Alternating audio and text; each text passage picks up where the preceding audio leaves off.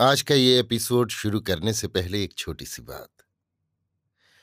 क्या आप भी अपना पॉडकास्ट बनाने की सोच रहे हैं?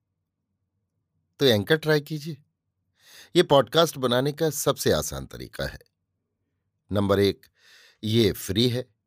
नंबर दो, इसमें कई सारे ऐसे टूल्स हैं जो आपको अपने फ़ोन और कंप्यूटर पर रिकॉर्ड और एडिट करने की फैसिलिटी देते हैं। नंबर तीन आप अपने पॉडकास्ट को डिस्ट्रीब्यूट भी कर सकते हैं, जिससे इसे स्पॉटिफाई और दूसरे प्लेटफॉर्म पर सुना जा सके। तो डाउनलोड कीजिए फ्री एंकर ऐप या विज़िट कीजिए एंकर डॉट एफ़ पर अपना पॉडकास्ट स्टार्ट करने के लिए। ये तो थी एक छोटी सी जानकारी, और अब शुरू करते हैं एपिसोड का सिलसिला। तो आज के एपिसोड में। लीजिए सुनिए सूर्यकांत त्रिपाठी निराला के लिखे उपन्यास, भीष्म का नवम परिच्छेद, भीष्म का अमित पराक्रम, मेरी यानी समीर गोस्वामी की आवाज़ में। इस तरह सात दिन तक प्रलय की आग में लाखों वीर हत हो गए। महावीर भीष्म की चोटों से पांडव सेना थर्रा उठी। उधर दुर्योधन का भी धैर्य जाता रहा। भीमसेन का भयानक आक्रमण कौरवों के लिए असह्य हो गया। कौरवों की लाखों की तादाद में सेना काम आई। भीमसेन को कौरवगण साक्षात यम की तरह देखते थे।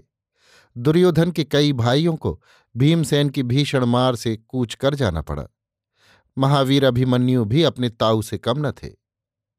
केवल अर्जुन इस समर में उदास रहते थे। पांडवों के बलवीर पर दुर्योधन को बड़ी घबराहट हुई। विजय की आशा उसके हृदय से जाती रही। केवल पितामह की वीरता का स्मरण कर उसमें कुछ धैर्य रह गया था। सातवें दिन, समर के समाप्त होने पर वो खिन्न भाव से पितामह के शिविर में गया और प्रणाम करके अपना क्षोभ प्रकट करने लगा। आँखों में आँसू आ गए। कंठावरोध हो गया। बड़े कष्ट से अपने को संभाल कर कहा, पितामह, आप संसार के सर्वश्रेष्ठ वीर हैं। शत्रुगण एक क्षण के लिए भी आपके सामने ठहर नहीं सकते। आप मेरे सहायक हैं। आपके रहते। मैं समझता हूँ कि इंद्रादि देवताओं के साथ तमाम सुरासुर मंडल को मैं परास्त कर सकता हूँ। परंतु आपके रहते हुए भी मेरे कई भाइयों का निधन हो गया। पितामह, अब आप देर न कीजिए।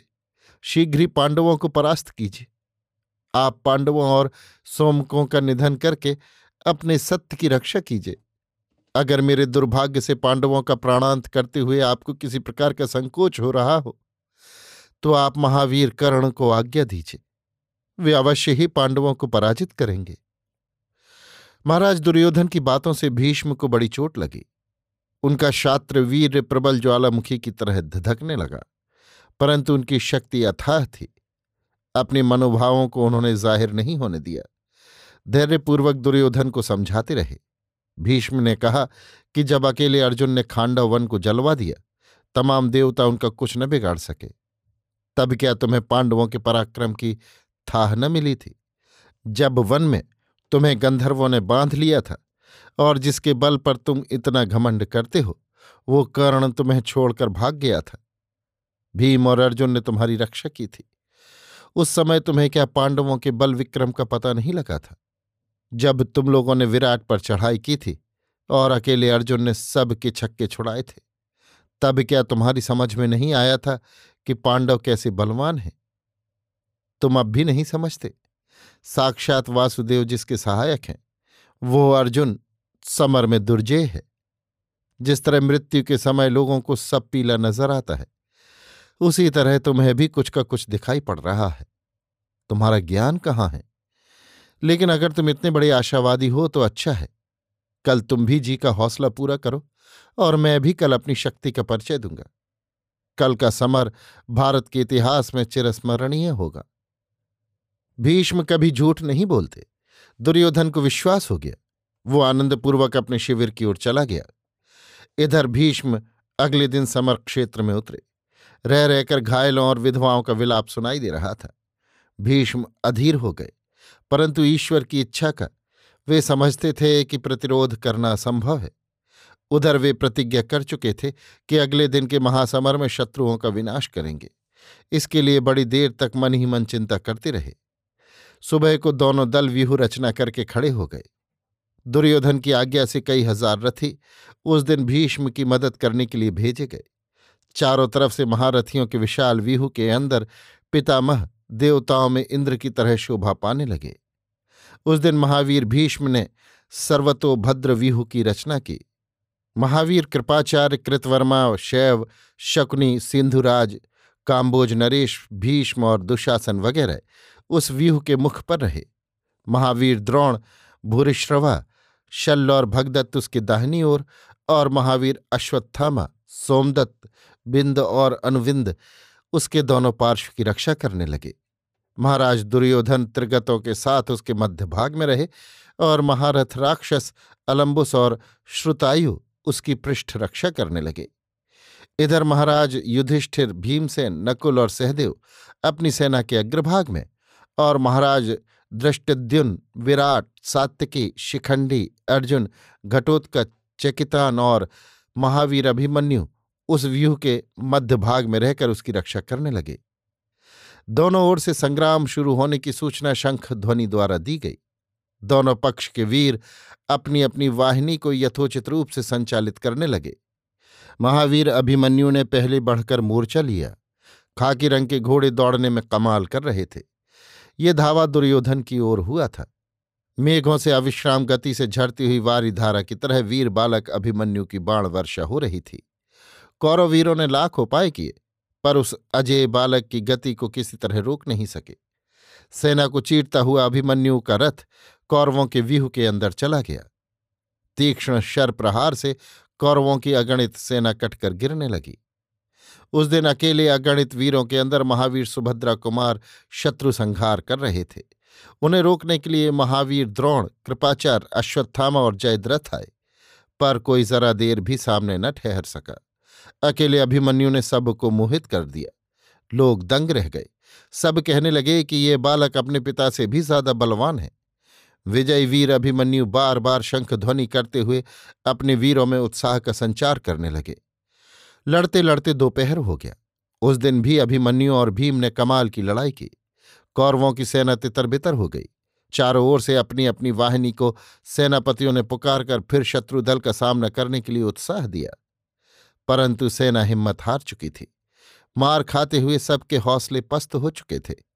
अपनी सेना का हाल देखकर भीष्म से न रहा गया। प्रलयकालीन शंकर की तरह उसका रूप भयंकर हो गया। आँखों से ज्वाला निकलने लगी। शरासन साध कर महावीर भीष्म शत्रु संघार के लिए तैयार हो गए।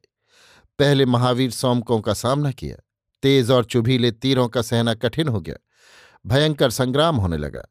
एक साथ शत्रु पर पितामह ने एक लाख बाणों से प्रहार किया। बैल जैसे धान के खेत में घुसकर धानों का सत्यानाश करता है। उसी तरह महावीर भीष्म पांडवों की सेना को मर्दित करने लगे। शिखंडी, धृष्टद्युम्न, विराट और द्रुपद ने एक साथ भीष्म को आकर घेर लिया। परंतु महावीर पितामह के सामने टिक न सके। प्रहारों से शरीर जर्जर हो गया। सबकी देह से रुधिर की धारा बह चली।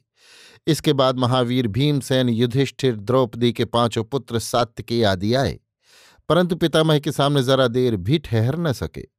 किसी का कवच कटा, किसी की ध्वजा, किसी का रथ चूर्ण हो गया, किसी के घोड़े मरे, सब की दशा शोचनीय हो गई। जान पड़ता है कि भीष्म ने आज साक्षात यमराज की मूर्ति का रूप धारण कर लिया है। रणक्षेत्र में रुधिर की नदी बह चली। वीर क्षत्रिय तैरकर नदी पार करते थे। कितने ही तो इस नदी को देखकर घबरा गए। उस महासंग्राम में बार बार भीष्म का सिंहनाद सुनाई पड़ रहा था। पांडव सेना के चेहरे उतर गए। भीष्म की लड़ाई देखकर कौरवों की दूनी छाती हो रही थी। उस रोज भीष्म की स्फूर्ति, शरसंधान की दक्षता देखकर बड़े बड़े वीरों की हिम्मत टूट गई। बारह बाण भीमसेन के, नौ सात्विकी के, तीन नकुल के और सात सहदेव के लगे। युधिष्ठिर की बाहों में चोट आ गई। महावीर भीष्म को पांडव सेना के महारथियों ने चारों ओर से घेर लिया था। परंतु सिंह जिस तरह हाथियों के बीच में रहकर नहीं घबराता, उसी तरह महावीर भीष्म को भी घिर जाने का भय न था। लगातार बाणों की चोट खाते हुए पांडव वीरों की समरसाध मिट चुकी थी। भीष्म से लड़कर विजय पाने की आशा जाती रही। सबके हाथ ढीले पड़ गए। किसी को हिम्मत नहीं पड़ती थी कि बढ़कर भीष्म का सामना करें। उनका प्रहार व्यर्थ न होता था। उनके तीरों को रोकने की शक्ति कवचों में न थी। मज़बूत से मज़बूत कवच को पार करके वे शत्रु का संहार करके ही छोड़ते थे। पांडवों के प्रायः सभी वीरों की बुरी दशा हो गई। सब वीर घायल हो गए। भागने की राह न मिलती थी। चारों ओर से शरजाल से सब घिर गए थे। भगवान वासुदेव से अपनी सेना की यह दशा न देखी गई। उन्होंने अर्जुन को उभाड़ने के अभिप्राय से कहा, अर्जुन, अब तुम्हारी युद्ध का अवसर आ गया है। जरा आँखें खोलकर देखो तो सही, कितनी सेना नष्ट हो चुकी। अब इस तरह मुँह में न पड़ो। वीर, याद करो अपनी प्रतिज्ञा को। विराट नगर में तुमने कहा था, भीष्म, द्रोण आदि कौरवों का मैं संहार करूँगा। आज फिर क्यों तुम इस तरह ढीले पड़ रहे हो? आज अपनी प्रतिज्ञा पूरी करो। श्रीकृष्ण ने अर्जुन को उभाड़ा तो परंतु इनके जी में लड़ने का हौसला न पैदा हुआ। उस समय भी उनकी आँखों से शीतलता की छाया दूर न हुई थी। हृदय में कुटुंब प्रेम पूर्ण मात्रा में मौजूद था। धीमे स्वरों में उन्होंने कहा अच्छा तुम कहते हो तो ले चलो रथ। भीष्म के सामने तुम्हारी बात की रक्षा तो करनी ही है। महावीर अर्जुन का रथ देखते देखते भीष्म के सामने आ गया। धनंजय को आया देखकर युधिष्ठिर की सेना भीष्म के सामने से हट गई। अर्जुन को देखते ही भीष्म सिंहनाद करने लगे। साथ ही तीरों से तमाम दिग्मंडल समाच्छादित कर दिया। शरजाल के सिवा और कुछ भी न नज़र आता था। वासुदेव निर्भय होकर भीष्म के शरों से आहत हुए घोड़ों को बढ़ाने लगे। भीष्म के वारों से बचकर रथ आगे बढ़ाना मुश्किल हो गया। श्रीकृष्ण मंडलावर्त से रथ को बढ़ाने लगे, परंतु चोटों से देह जर्जर हो गई। महावीर अर्जुन ने बड़ी चेष्टा की, परंतु भीष्म के अव्यर्थ बाणों को रोक न सके। श्रीकृष्ण और अर्जुन दोनों की देह कुसुमित किंशुक की तरह हो गई, कपड़े लोहुलोहान हो गए। इतने पर भी अर्जुन को तीखी चोट करने की इच्छा न हुई। उधर भीष्म के प्रखर प्रहार में कोई रुकावट न थी।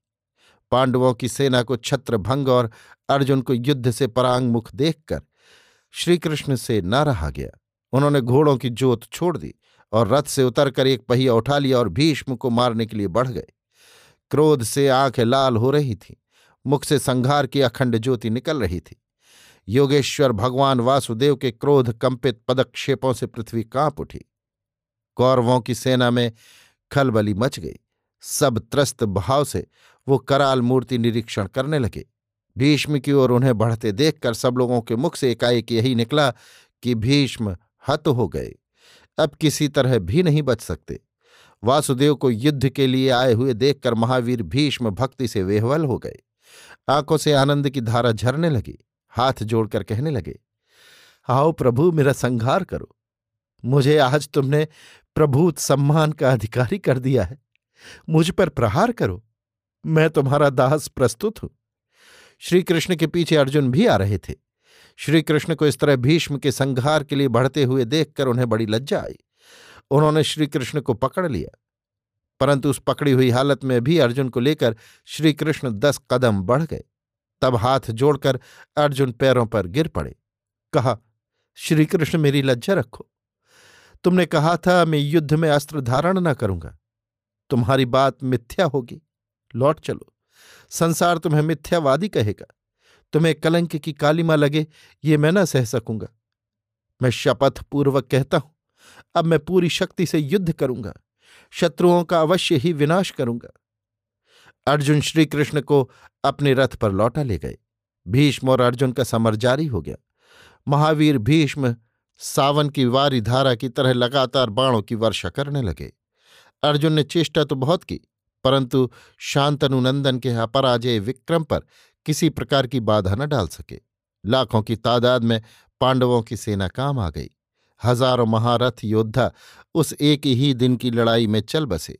लाखों की संख्या में सेना मैदान छोड़कर भाग गई। भीष्म की ओर नज़र उठाकर देखने की किसी में हिम्मत न थी। भगवान मरीचि माली अस्ताचल में धंसने लगे थे। सेना भी थक गई थी। संध्या जानकर उस दिन के लिए समर बंद कर दिया गया।